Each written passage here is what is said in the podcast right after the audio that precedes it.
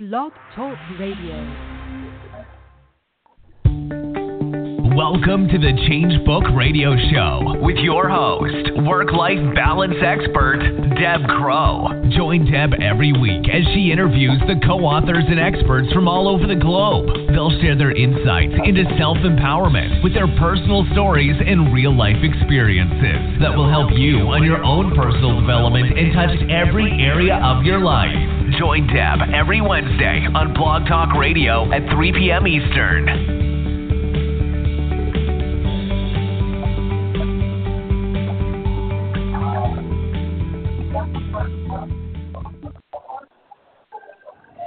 Well, good afternoon, everyone, and welcome. It's Deb Crowe. It's May the 23rd, 2018. And I just want to start off by thanking our wonderful sponsor that we've had for the whole month of May, the Hope After Brain Injury Network. Their magazine has been called the Reader's Digest of Brain Injury. Every survivor and family member has a story, and that story has value. it is in the sharing of personal stories that others find the end of brain injury isolation and the realization that they not walk alone. So if you have a story, please see the submission guideline URL on our episode information on Blog Talk Radio. My guest today is Glenda Fleming Thomas, and she is a fellow co author from the Change Book series, and she wrote a chapter in book number three called. Glenda is the owner of Integrated Life Coaching. She has been helping people on their healing journey for over 25 years. She programs for people who are ready to go from the quicksand to the best quality of life. Glenda is an international and inspirational speaker who presents workshops and joint venture teleseminars and more. And Glenda, I'm so happy to have you on the Changebook Radio show. Hi, Deb. Can you hear me? I can hear you. Welcome to the show. Oh, it's lovely awesome. to hear your voice. Thank you so much. I'm I'm so thrilled to be here.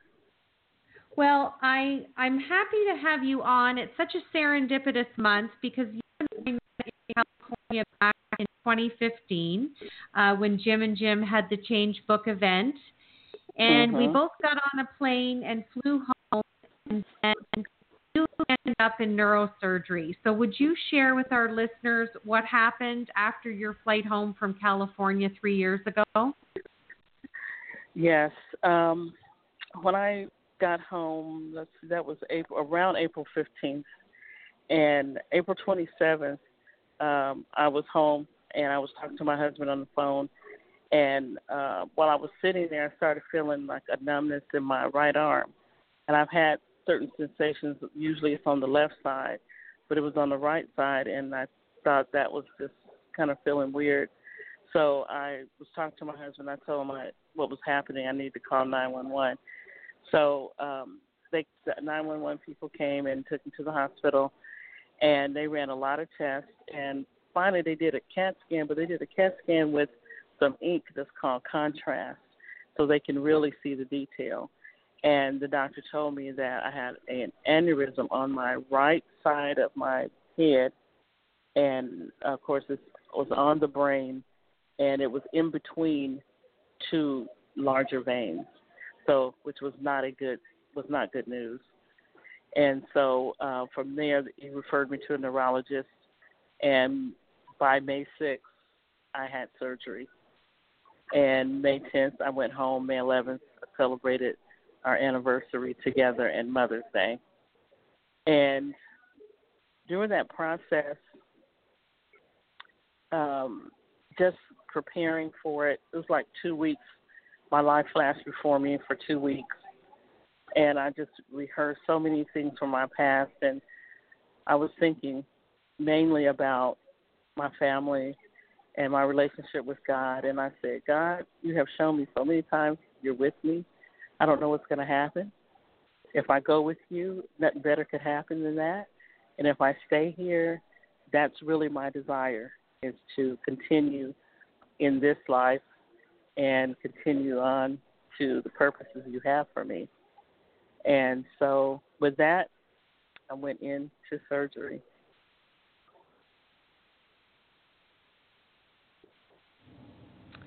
Well, you are certainly um, a person to talk about pain. You've come out of a neurosurgery, and I've just been following your journey. And I guess I would love to start if you would let our listeners know about the book you wrote and how that all came about. Okay. Um, I wrote a book. It's called The Next Chapter Glenda's Brain Aneurysm Journey. And how it actually started was with uh, book three of The Change. And being able to work with a team really got me motivated because I've been wanting to write, but it, it's kind of like, you know, start having excuses because it's just not enough.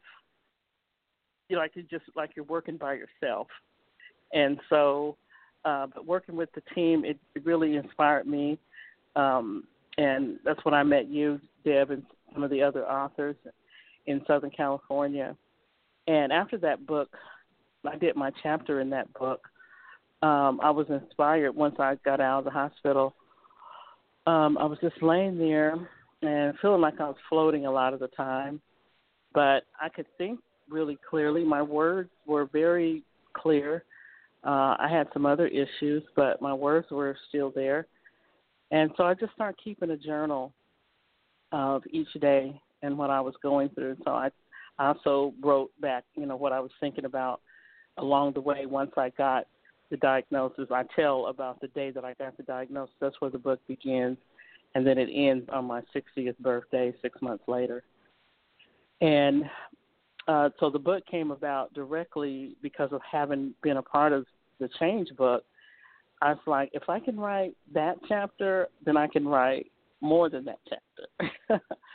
and so I just shared my thoughts, feelings, and experiences, and and I didn't know what I was going to fully do with it. But as I continued to write, okay, this is going to be a book, and so I just continued to share uh, different things that I went through, and and just because uh, sometimes people wonder, but they don't, you know, they don't want to ask you, you know, what how does it feel to go through what you're going through, and uh, I I would like to have it where I could remember what I was going through. Probably if I waited too long, I might not remember but that's how the book came about. And so I just wrote it as I was going through. And I also designed um, my own rehabilitation because I, I wasn't given any kind of uh, instruction. I started doing Zentangle. It's kind of an art form, but it's it's something that you just have to Google it and look it up. Uh, Z E N T A N G L E, and uh, and then I also did a gratitude journal, which um, gratitude is something that became really huge, bigger and bigger and bigger um, as I was going through, and um, so I created a, a journal also, and it has some of my Zentangle images in there. So all that was a part of my beginning, the healing process for my brain, and just to grasp the depth of what I was going through. So I just kept track of it. And so it's available on, on Amazon, the, the next chapter. And, and I begin the book by saying I just completed the the change, the chapter that I did in the change, and the question I asked at the end of my chapter was, "What's next?" And little did I know what was next and that's why I call this book the next chapter because that's what was next.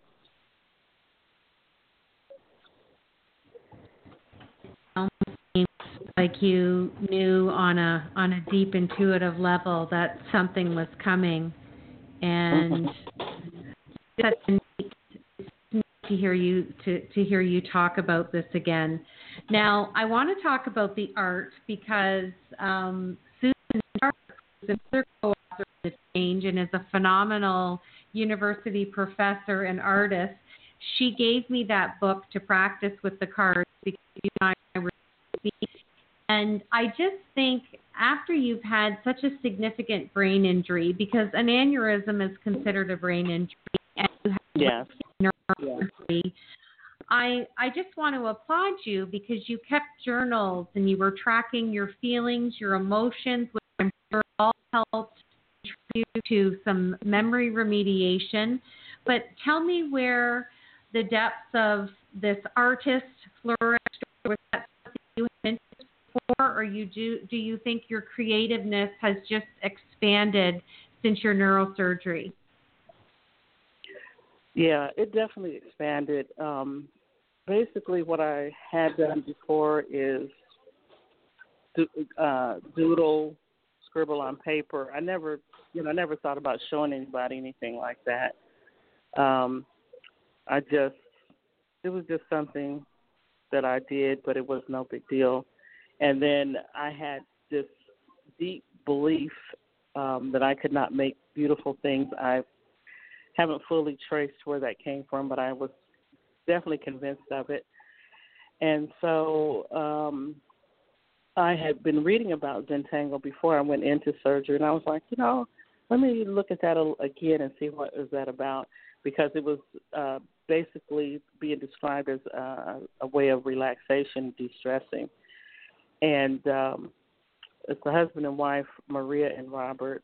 Uh, I can't think of their last name right now, but Zentangle.com will tell the whole story about it. And as I began to create the images, um, one of the mantras that really stuck out for me was there are no mistakes. So as you're drawing and your inner critic pops up and says, Oh, that's terrible, tear up the paper and throw it away or erase it. Well, in Zentangle, you don't you don't stop, you don't throw it away, and you don't erase. But what you do is take that line or whatever that was that you drew that you think was not what you wanted, but turn it into something else. And I just, I was like, okay, I'll try that. and so as I began to find myself criticizing these marks and saying, oh, you know, that's I, that's a mistake or that's something I didn't want. But the concept was to turn it into something else. So I I began to really follow that, and I kept the papers that I drew, and I just my brain was kind of like hungry to for it, and so every day, every day I did that. I did different images every day, and that mantra of there are no mistakes really started to take deep significance for me and not only did it expand my just giving myself a chance to do those things and color some of them, some of my left blank, um, I began to desire to create images on my own, just just like like a tree or something like that. And so I was walking. around. I remember this day, and I have a video on my blog, and it's and I tell the story. I have a video and I had done a butterfly on a eight by eight eight by ten piece of paper, eight and a half by eleven, and sent it to a copier. They blew it up, and when they blew it up, I went to go pick it up. It was like, I think, four feet by four feet, and to me, it just it didn't look like I thought. I thought it was going to be crisp and I would be able to color it, make it beautiful, whatever. And I actually had had it two years in the corner. And that day I said, hmm, let me get the butterfly and rethink it. I'm willing to with uh with a different mindset. So I took it out and it still was not looking like I wanted it to look. But I said, There are no mistakes and so I rubbed my hand across it. It's a huge piece of paper. And I just said, Okay, let's let's give it a chance. So this gray mark here, like the ink kind of puddled in a place, um, instead of it just being clear lines, um, I said, let me just make this into something else. And so I I painted the, I mean, I uh, colored it with, color pencils and crayons, and then I layered it and I burnished it to kind of smooth out the color. It was quite a big task, but I just took it a little at a time and let the colors tell me which ones to pick up. And as I did it, it was turning into something really, really beautiful. And um, I ended up, I I had it was really funny. I had a neighbor ask one of my neighbors to come help me um, uh, strategically figure out my living room to change some things for space, and so she was helping me. And at the end of it, she said, "Well, put up your art, of course." I was like, "But my art? That's really funny because I had not even considered to put it up." And so I put it up. The first thing I put up was a butterfly, and the rest is history. And I I drew another one free. I knew I drew another image, uh, trees. I started getting into trees. Um, huge. I don't even know the size of it. The paper was really huge. I've never drawn anything like that before, but it was just in me. It was just flowing from me to just draw, let it be, and it it was like a field of wildflowers with a tree on the left hand side and some whimsical things flying in the air, but most of it was you know like grass and different kinds of flowers and different shapes of leaves and and I was like, wow, I'm just saying wow myself, just looking at it. And I was like, wow, I had no idea I could do that. And just that freeing of myself from my inner critic allowed me, and I allowed myself to just let it flow. Don't criticize it. And then it helped me in life also to reflect those things that I think I was thinking of as mistakes, but just look at it again as I can turn that into something else. I can turn it into a, a lesson. Instead of a mistake, I could turn it something I learned from and grow from and help other people to grow from. Glenda, I love um, your virtue of patience, and I love that you just allowed your creation to just evolve as you kept being more and more patient.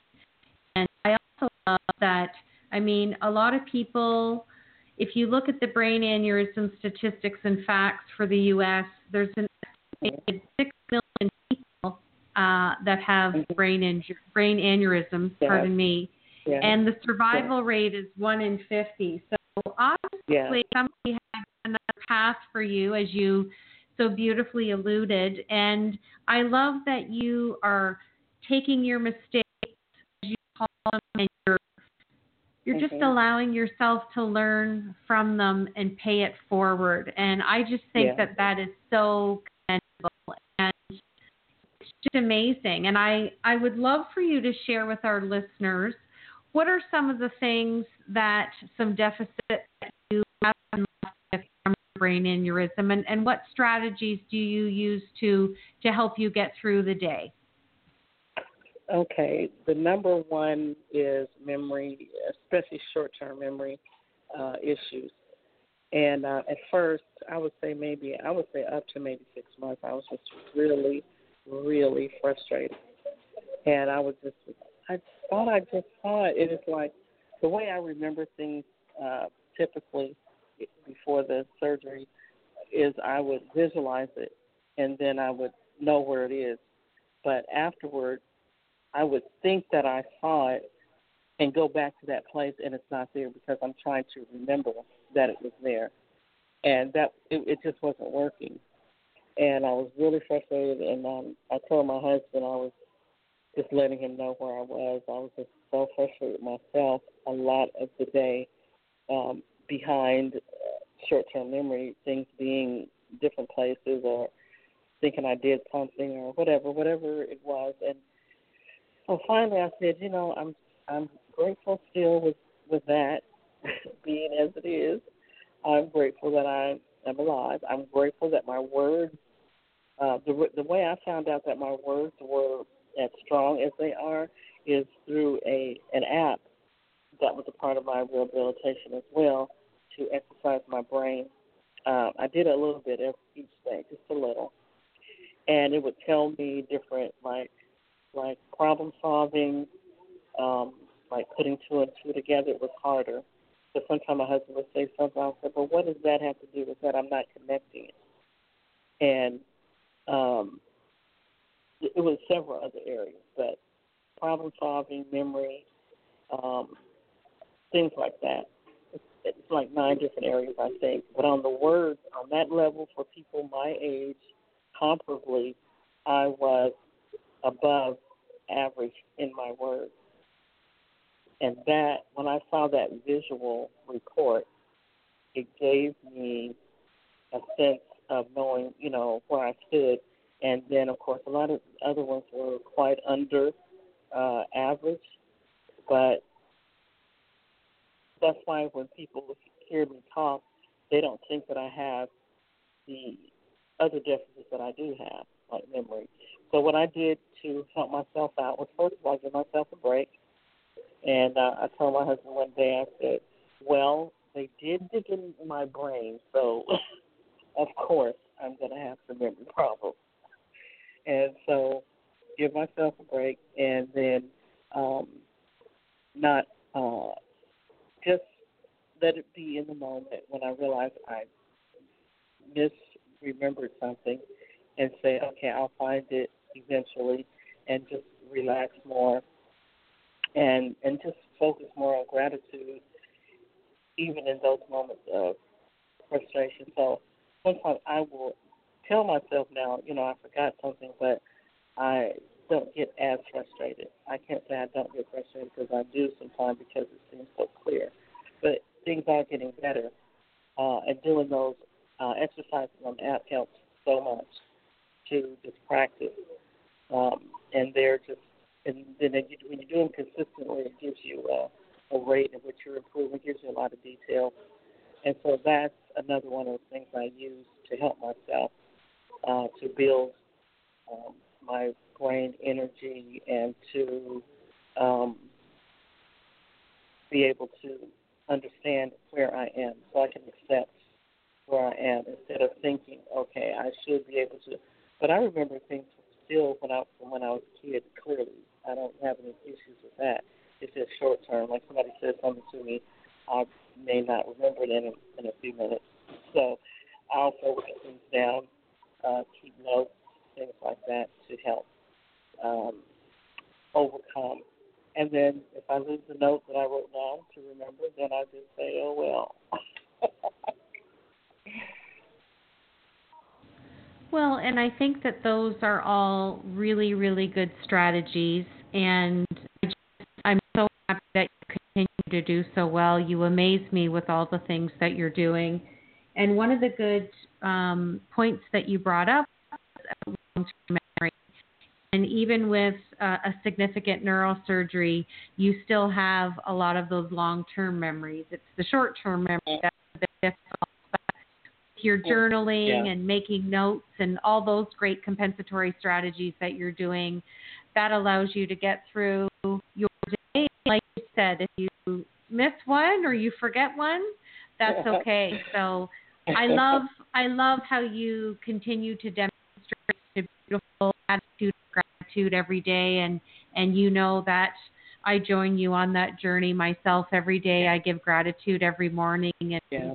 and, and just truly think that you are an agent of change, a true change maker, Glenda. And I just want to wish you your life coaching, and there's probably another book that you're going to write, and just keep doing yeah. your art and encouraging other people like you're doing, and just such an honor to be in the Change Book series with you. And I want to thank you for joining me today on the Change Book Radio Show.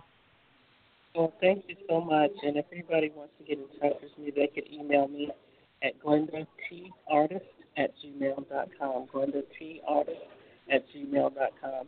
And if you have any questions or just want to share, also I'm in some Facebook groups where there are other people who have uh, brain injury, so we uh, can kind of laugh about things or share our stories together, and it just helps, even though we don't see each other face to face there are other people out there connecting who are going through these similar things that I'm going through, and it's it's very encouraging and very strengthening and very life affirming.